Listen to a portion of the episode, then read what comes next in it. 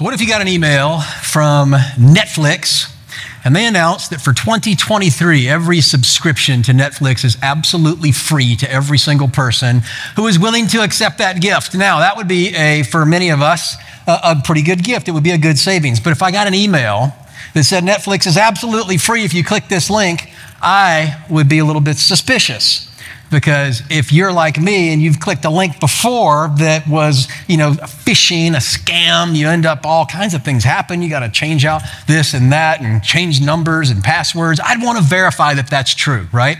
If you got an email that said Netflix is 100% free for the entire year of 2023, I would want to verify it. Now, let's just say that we verified that this was actually not fake news but real and we got a free subscription to Netflix for an entire year after we verified it, I would celebrate it because, after all, that's a pretty good gift, but then I would share it.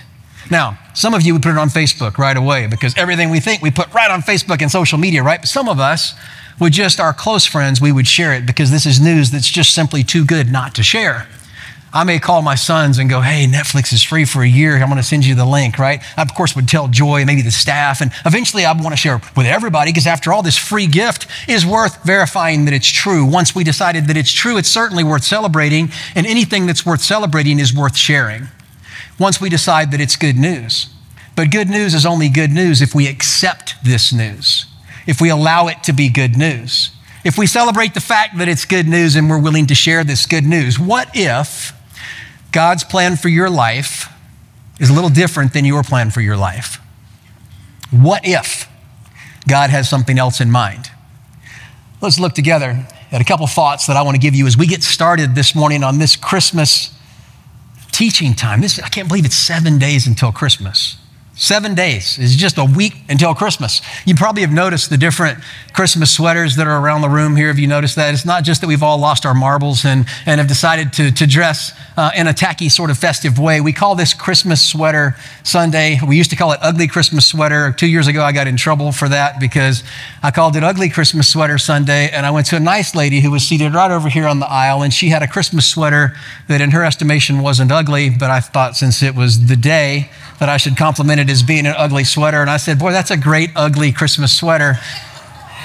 I didn't make her feel very welcome at Capital City Church. That's just not the kind of church we are. So it's Christmas sweater day today. So if you happen to have a sweater on, the, yeah, that, that would be an ugly one, I'm pretty sure. Um, you know, in the spirit of Christmas vacation, I had to wear my Clark W. Griswold jersey. So each to their own, right? Christmas is one week away. We're celebrating this good news. What if being a part of God's plan means a disruption to your plan? Now, everybody has a tendency to be churchy and say, oh, no big deal. If God has a plan for me, of course I'm going to do it. Of course I'm going to like it. But I want you to just walk with me for a second. I want you to assume that God has a specific plan for you in your life, one that He designed for you before you were born, one that only you can fulfill. And perhaps you've been living out this plan, but perhaps you have not. And maybe you are willing to accept that there may be a day coming when God reveals to you what his plan for your life is. And it's going to be a little different than the way you visualized your life being, and you have to make a choice. Do I want God's way or do I want my way? Now, it seems like an easy question to answer. Of course, I want God's way. But what if God's way is different than my way? What if it's scary?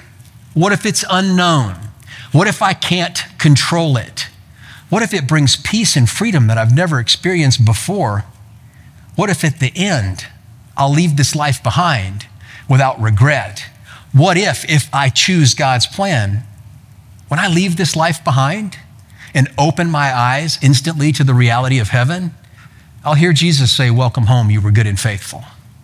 But what if God's plan's a little different than yours? What are you going to do about it? Remember last week we talked about Ecclesiastes 3 that God has made everything beautiful in its time. He's also set eternity in the human heart, yet no one can fathom what God has done from beginning to end. So God has put within us the desire for eternity, and that you and I have to find this desire, and we have to pursue this desire as it lines up with God's plan. The angel appeared to the shepherds, recorded in the book of Luke, and told them that Jesus' story was going to intersect with their story and our story, bringing context to the chaos and illuminating the eternity that was written in their hearts. We're going to pick up the Christmas story and we're going to look at it through the eyes of the shepherds today. For them, there was a night that changed everything. The plans they had for their life, they aligned with God's plans for their life.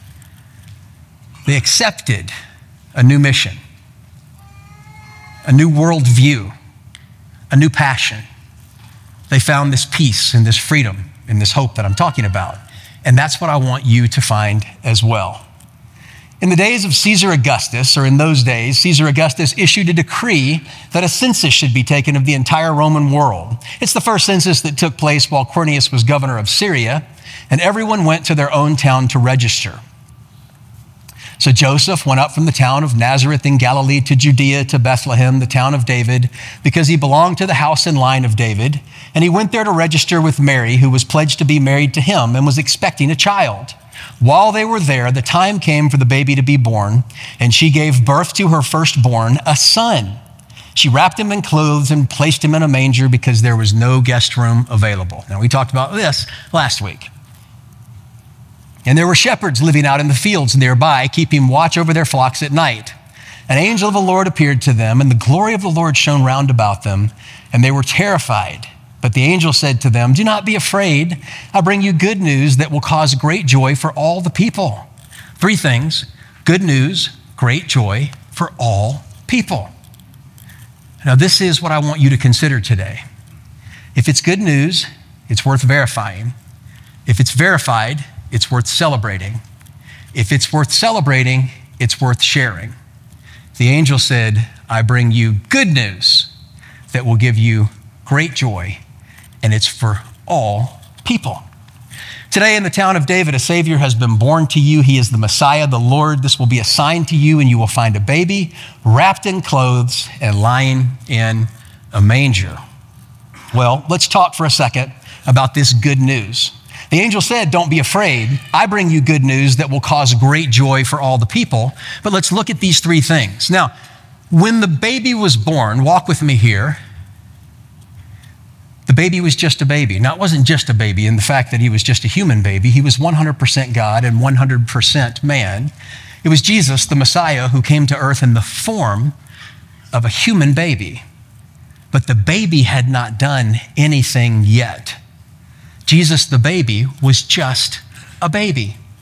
The good news that had been brought to the shepherds was good news, should they choose to accept it, but it was good news that was changing everything and wouldn't be revealed until Jesus began his ministry 30 years later. So the shepherds had to believe in something yet that was still to come you and I get to look back on an event that has already happened and understand the good news. But for us, we have to look at Jesus and what he did to see why, in fact, this was good news, why it brought great joy, and why it was for all people. I had a meeting this last week, a coffee with a friend of mine who's older than me. And I always enjoy, most of the time, meeting with people who are older than me. And when I say older, old enough to be my dad, wise, he's um, been around, had a, a lot of life, a lot of experiences, and uh, experiences that are very different than mine. And we were just kind of talking about our lives, and he was talking a little bit about the way he was brought up and what brought him back to church. And he said, You know, Rick, he said, I was raised in a church where my parents, they made me attend three times a week. And he said, There was kind of a church police that looked at everybody scrutinized behavior, tried to enforce compliance, very concerned about what we did and didn't do, never really felt good enough to really belong, always felt a little off balance. And he said, I don't really blame church. He said, I just didn't have any use for it. You see, it was good news. It just wasn't good news for him. And the reason it wasn't good news for him is because he happened to be part of a church, a religious organization that was more interested in compliance and enforcement and control than it was in freedom and grace and purpose. And he said, Rick, it took me 70 years to come back to church. And he said, I'm interested in grace I'm interested in purpose. He said it has to be more than just the rules. Now, it's good news if we understand the gospel, but perhaps some of us have heard a different version of the gospel that has not been good news at all. So I want you to look at the correct version of the gospel. Now, I don't want you to, to look at me and go, oh, Rick thinks he knows something everybody else doesn't know. I want you to look at the Bible and I want you to see the version of the gospel from Jesus Christ himself. And I want you to see why it's good news, why it brings great joy, and why it's for all the people. Let's break this down together. The law and the prophets were proclaimed until John. That's the Old Testament and the Old Testament laws. The Pharisees were really good. There were about 6,000 of them about the time of Jesus. They were very good at enforcing the rules, very good at controlling uh, the church, very good at making everything about them. Very good at you never quite knowing how you, how you fit, how you measured up. Very good at telling you the things you should do and the things you should avoid. Very good at keeping score. Now, the Old Testament law, they had made or bent around their will, and certainly not God's, and church and religion had become something just very different than what Jesus had ever intended. But the Old Testament law was proclaimed until John, since that time, the good news of the kingdom, since John the Baptist, is being preached and everybody is forcing their way into it.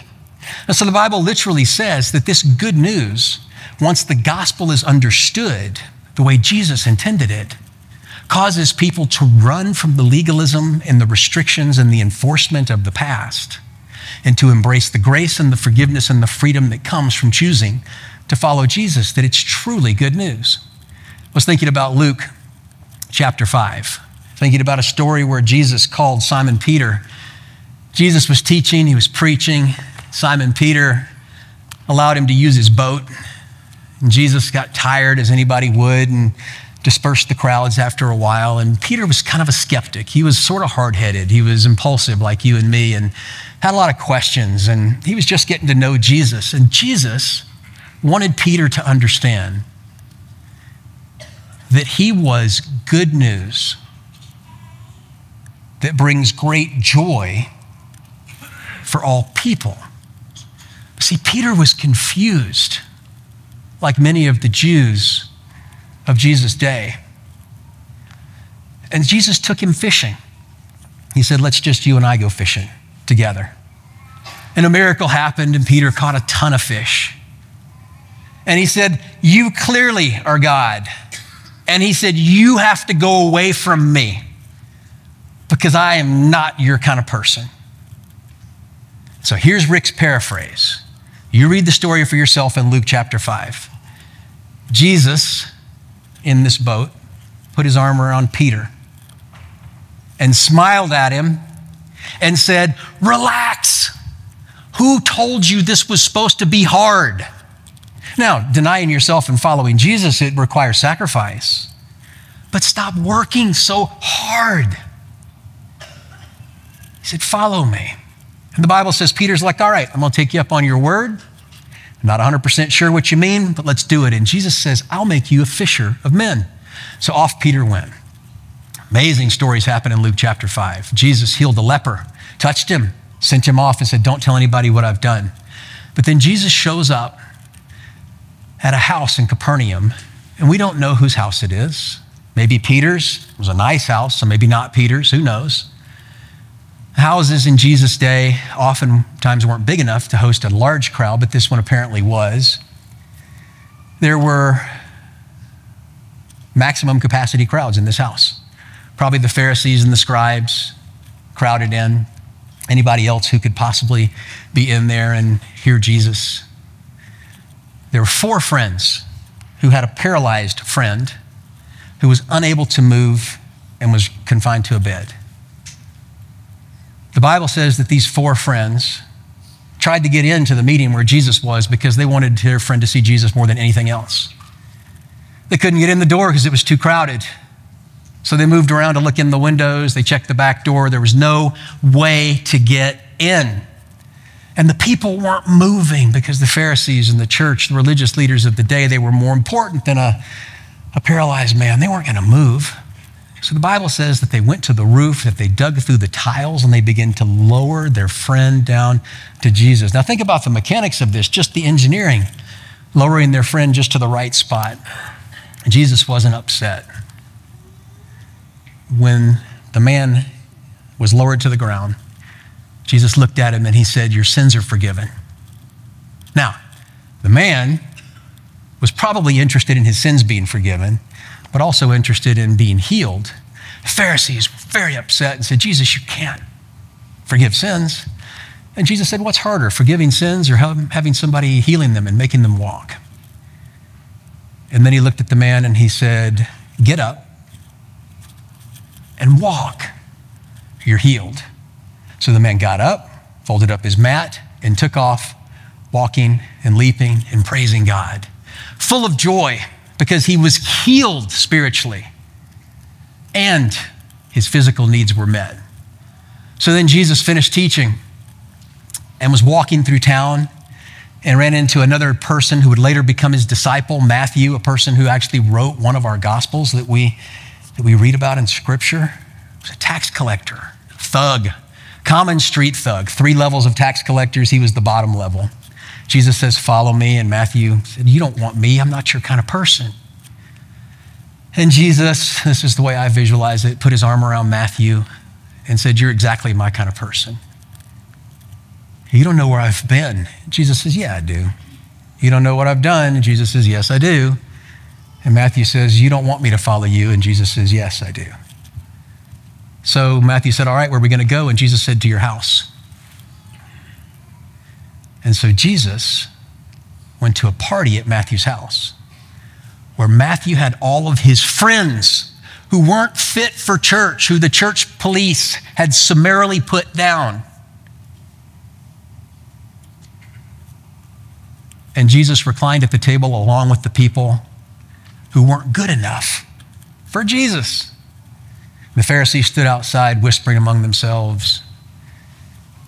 And Jesus says, Listen, I didn't come for those people who think they're healthy, the obnoxious, self satisfied, self sufficient, legalistic, judgmental, for the super churchy. I came for those who know they're sick, for all people. I came to free you from yourself, from Satan, from perhaps some form of religion, or maybe even Christianity. I've come to free you and to give you a purpose and a future that might be different from the one you've envisioned for yourself. But before I ask you to follow me, I want you to know who I am that I am good news, that you can verify, trustworthy, that you can celebrate.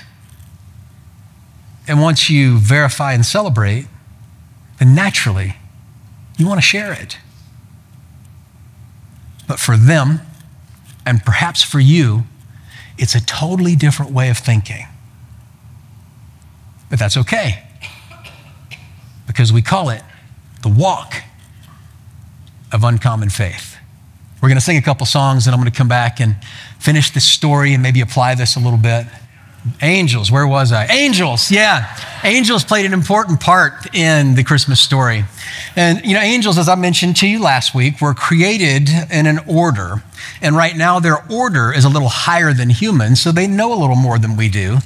Part of the reason is because of their proximity to God. Part of the reason is because they study and understand Scripture because of their proximity to God. And part of it is that they've been able to observe humankind since we were created, seeing how it is that God interacts with us and um, how we interact with Him. Watching God's blessing, His forgiveness, watching His promises, watching Him keep His promises. The angels have uh, an order, and there's kind of a hierarchy. We see the archangel, we see Michael, we see the, the primary chief messenger, Gabriel. We see two different types of angels, at least. We see the, the cherubim that were primarily responsible for guarding God's holiness. We're not exactly sure why that was necessary or how that works. And then the seraphim, who were uh, really responsible for proclaiming together uh, the greatness of God. And we see the greatness of God being proclaimed in this story right now to the shepherds. Now, I want you to understand that everybody, when Jesus was born, everybody who had anything to do with Judaism was not a bad person. That there were faithful people, they were a remnant by this time, looking forward to the Messiah. It's just that the church, Judaism, the people who controlled the church, had been corrupt for generations. And they had chosen to make everything about them and their family and what they wanted. So religion served them and it failed to serve the world. It had no longer become good news for anybody except those that were on the inside. A very small, controlling, comfortable group of people. So when Jesus came onto the scene, a lot of his teaching contrasted the common teaching of the church because of the leaders and how different he was and why this news was good, why it brought great joy and the most scandalous and, and important and exciting thing was that it was for all people. Let's look together. Suddenly, a great company of the heavenly host appeared with the angel, praising God and saying, Glory to God in the highest heaven, and on earth peace to those on whom his favor rests. When the angels had left them and gone into heaven, the shepherds said to one another, Let's go to Bethlehem and see this thing that has happened, which the Lord has told us about. God's story intersected with their story, and they had to choose. Their plan for their lives was very different than God's plan for their life, and they had to choose. The good news of the person of Jesus was to bring great joy and given and shared for all people. So the shepherds, just like you and I, they had to choose what am I to do? Now, here's where I get worried because I feel like I'm going to sound churchy. And I don't want you for one second to feel like I'm being churchy when I tell you to go do what the shepherds did. Because what did the shepherds do after all? I mean, the shepherds, when they had left them and gone, or the angels had left them and gone, the shepherds said, Let's go see what had happened, this thing that the Lord has told us about, and let's see what the shepherds chose to do. So they hurried off. They found Mary and Joseph and the baby who was lying in the manger. And then when they'd seen him, they spread the word concerning what had been told them about this child, and all who heard it were amazed at what the shepherds had said to them. So before they knew, a day just like any other. After they knew, they had to choose what tomorrow was going to look like. Remember my friend I told you about, one of our church family who I hung out with this last week? Said it took him almost seven decades to come back and kind of give this another shot, another chance. He said to me, he said, Rick, he said, I'm concerned, I'm worried. I said, What are you concerned about? He said, I'm worried about missing my purpose in life. He said, Look at all the years I may have wasted. What if I miss my purpose?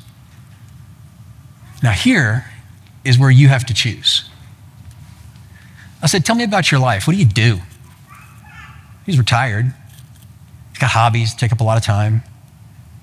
And he said, Well, I've got this friend who's not able to walk right now. Known him for years. Said I pick him up, take him to appointments, go to the chiropractor, we go to the doctor. I go to Hy-Vee, I buy him groceries. He called me this morning. Couldn't get his trash out because we had some ice on the, on the driveway and said I went over and I took his trash out. And he said he can't really do a lot of things for himself. He said, so I help him. And I said, well, why do you help him? And he said, well, it's what we're supposed to do, right? It's what Jesus would do. And I said, Yeah. But he said, But I'm worried I'm going to miss my purpose. And so it was fun for me to be able to draw short lines, right, between somebody's question and concern and the reality of their life that they may not be able to see. And I said, It seems to me that if you're using your influence in somebody else's life to show them who Jesus is, that's your purpose. That's like the shepherds, how they went and they told. That's like the story in Luke chapter 5. The Bible says, and look this up, you can trust me, but verify, right? That's what we're supposed to do when anybody tells you the Bible says something. That when these four friends lowered their friend down on a mat, and their friend, the paralyzed man who had a physical need and a spiritual need, the spiritual being far greater than the physical, even if he didn't realize it. Jesus says, this is what I've, you look this up, Luke chapter 5. When Jesus saw their faith, not just his faith, their faith, he healed him. He saved him. He allowed him to go and live a life filled with good news that brought great joy for a person just like him. You don't have to be Billy Graham, and you don't have to be Mother Teresa. You don't have to be in line to be sainted or knighted or whatever it is you think we do to super Christians. You don't have to walk in a way where your feet don't touch the ground. You don't have to ever do a miracle. You just have to be like the four friends. They use their influence, they use their ingenuity, they use their resources, and I'm guessing a little bit of luck to guess the exact spot to dig a hole in a roof, to do whatever it took to make an introduction for a person they loved to Jesus. Jesus did the rest. There's nothing churchy about it. The church exists to live the life of the four friends the church together will not quit. Coming alongside people who are lost and hurting and doing whatever it takes to introduce them to Jesus every day, all day, until Jesus comes again. Because we understand this good news that gives somebody like me joy. Somebody who I wouldn't choose if I were God, but because God is loving and merciful and gracious. He let me in. So stop making it so hard. Let's leave our former lives behind. And just like the shepherds, go and share this message with anybody. Just like the four friends. Make the introduction with the people who God's put in our life. Be relentless and gracious and gentle as you allow God to supernaturally insert you into the faith story of the people who you love. That's the message of Christmas. It's exactly what Jesus did by being born a baby and living this human experience so that you and I could be free. Let me pray for you. We'll sing a last song. And I trust that this Christmas will be better and different than any you may have had before. Father, thank you for my friends.